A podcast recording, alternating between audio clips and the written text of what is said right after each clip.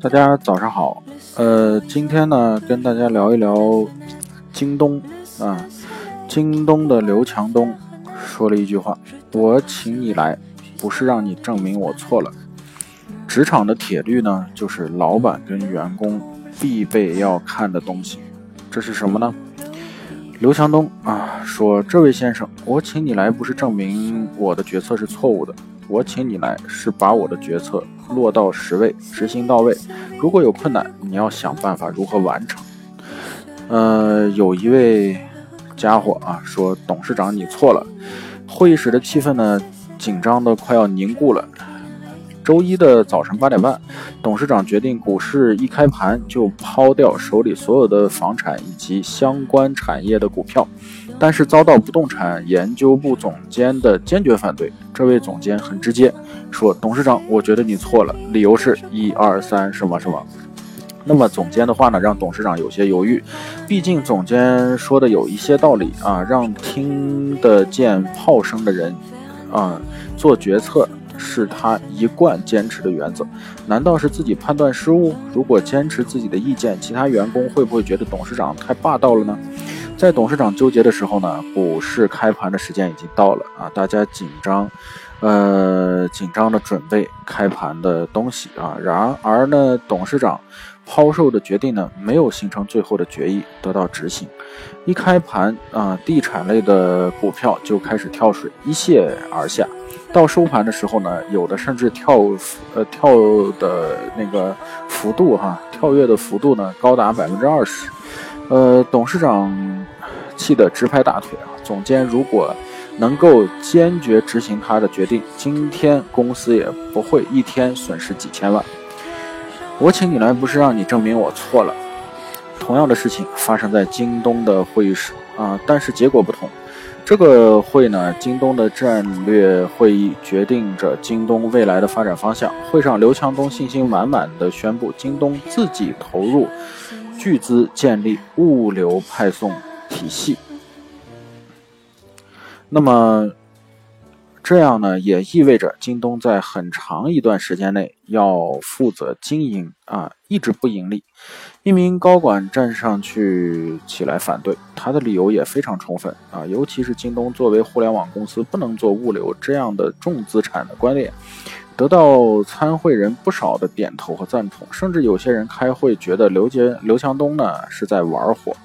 他讲完以后呢，会上出现躁动啊，刘强东呢却平静地说：“京东自建物流派送体系，这是我决定的。”我今天不是跟大家商量，是通知大家，请大家依照执行。随后，他看着那名高管说：“这位先生，我请你来不是证明我的决策是错误的啊，我请你来是证明我的决策你是对的。你需要落到实位，执行到位。如果有困难，你自己要想办法完成嘛。”星期一后，京东在开会的时候，大家发现这位高管已经换成了其他人。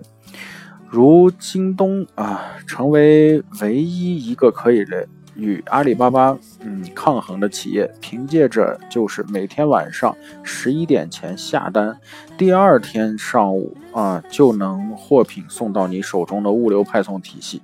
如果刘强东相信了高管证明他错误的证明啊，那么也许京东今天就不存在了。每一个人说出一个观点的时候呢，一定会有一定的道理啊。他的论据呢，有的是能站得住脚的。你千万不要没有主心骨啊！做大事最忌讳的是人云亦云、墙头草、随风倒。就如林肯啊，美国前总统说的：“如果结果表明我做的是对了，那么反对我的话就等于没有说过。”呃，还有一名美国的著名记者啊，克里斯华莱士总统之位总统啊，那么还不在于智力和意识形态如何，而是在于意志力和决断力能否经得起考验。也就是说，你说的话是不是可以能验证呢？为什么军令如山？为什么军令如山啊？为什么军人以执行命令为天职呢？这是因为在战争中，一项决策做出以后，肯定会有不同的意见。但是战场上瞬息万变，战绩呢？战机呢？稍纵即逝。一旦上级发呃上级发出了命令啊，下级必须无条件执行，也就是想得通要执行，想不通也要执行，否则不知道会有多少人因此而牺牲啊！但凡执行力强的组织，一定有铁的纪律。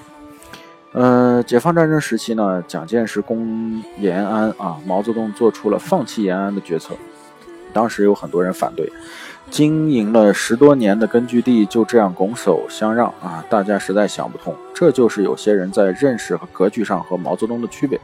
一般人只看到战争的局部啊，甚至战斗的局部，那么这样呢，特别容易犯了局部战斗胜利，失去整个这个。呃，战争啊，失去整个战争的这个机会。那么，而蒋介石呢，恰恰是个反例。我们说商场如战场，啊，呃，创始人呢做出了决议，上司做出的决决议，如果下属不执行啊，这个企业一定不会长久，会因缺少执行力而缺少战斗力，土崩瓦解。那么不要让下属拉低了你的格局。有些老板很困惑啊，自己做出决策呢，在执行过程当中，副职或者下属总有一些人提出一些意见，甚至坚决反对。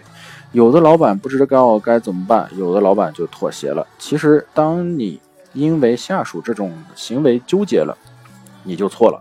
如果你妥协了，大家就大错特错了啊！你首先要清楚，谁为这个决策负责。那一定是你下属的意见可以听，但是不能动摇你的决定决定啊，否则呢，你的威严呢就会彻底扫地。大家的话呢，呃，也会不好意思啊，刚才接了一个电话啊。刚才我们分享到哪里了？呃，啊，如果你这个决策经常动摇啊，那么你的微信呢就会扫地。大家的，你的话呢，大家也会觉得是耳边耳边风啊啊，呃，这句话不好听啊，但是呢，你得承认这就是事实。有些时候呢，你也要把它推动下去啊，你不光是做了决策，你还要帮助把这个事情搞定。那么，你要让你的下属意识到你的决定啊，必须得到执行，不能有折扣。下属为什么反对你呢？原因，内部人看利益，外部人看是非啊，在这些方面，很多公司付出巨大的代价。即便是世界五百强的柯达，依然没有幸免。嗯，那么柯达的灭亡呢，就是因为数码相机的出现。呃，可是造物弄人啊，第一个研究出数码相机的产品就是柯达哦。啊，当数码产品部啊老总把这个项目提交董事会审议的时候，第一个反对的恰恰是胶卷。事业部的老总，他的理由很简单：柯达最大的竞争对手就是富士，正在全力以赴地扩大胶卷的生产。如果柯达分出精力来做数码相机，很有可能被富士甩开。这似乎很有道理哈。而其实呢，胶卷业务部的负责人的真实的想法是：一旦数码呃，相机大规模的往上走，那么它的胶卷事业部也会大幅下跌，那么公司呢就不需要这样的一个部门了。而他的话呢，确实让董事长犹豫了。董事长说：“那就调研一下吧。对于柯达这样的大公司，一项决议一旦在董事会没有通过，像呃想再上董事会啊。”就得几个月甚至半年更长的时间，而这一放，柯达失去了数码相机最好的时机，也就注定走到了灭亡。那么第二个原因呢？还有一类员工特别懒，对于创始人做出的决策，他为了不去做，所以找各种理由来阻止。而这样的理由呢，全部是站在为公司好的角度啊，这样的公司呢最可怕。啊，不是这样的员工呢最可怕啊！但他不但不会锦上添花，而且会落井下石啊！对于这样的负能量的员工呢，呃，能今天开就不要等到明天开。原因第三呢，呃，是因为你的员工和你的认知无法匹配，甚至在拉低你的认知格局。人总是要在自己的认知格局范围之内做判断啊，没有人突破这一点。你跟一群井底之蛙说天上。天不是井口大小，那么他们会觉得你是个骗子啊，因为他们看到的事实就是井口大小。那么井底之蛙呢，所在的高度决定了你的认知的格局，所以一定不要被下属的反对而干扰了你的决心。初呃初创者啊，也是创始人的格局呢，是员工无法理解的，不要被员工啊拉低你的认知格局，更不要被他们捆绑。那么我认为呢，你来不是判断我的决定是否正确，而是要执行，要执行我的决策。当然，如果你要找人征求你的意见，你要问什么人啊？你要问的至少是和你水平相当的人，认知格局相当的人，你才能保证你这个决策正确。嗯，我们说一句老话吧，啊，不听老人言，吃亏在眼前啊。呃，决策者的坚持己见啊，确实能在短时间内提升凝聚力，最大化提升战斗力。但如果创始人完全看不到旁人的意见，也并非好事。那么，人生离不开高人指路啊，请相信你还不成熟的时候，那些给你帮助并希望你一直好下去的高人，感谢那些认知格局高于我们的人。啊，对于我们的认知提高给予无私帮助的领导或者朋友或者家人。好，今天的分享就到此结束，再见。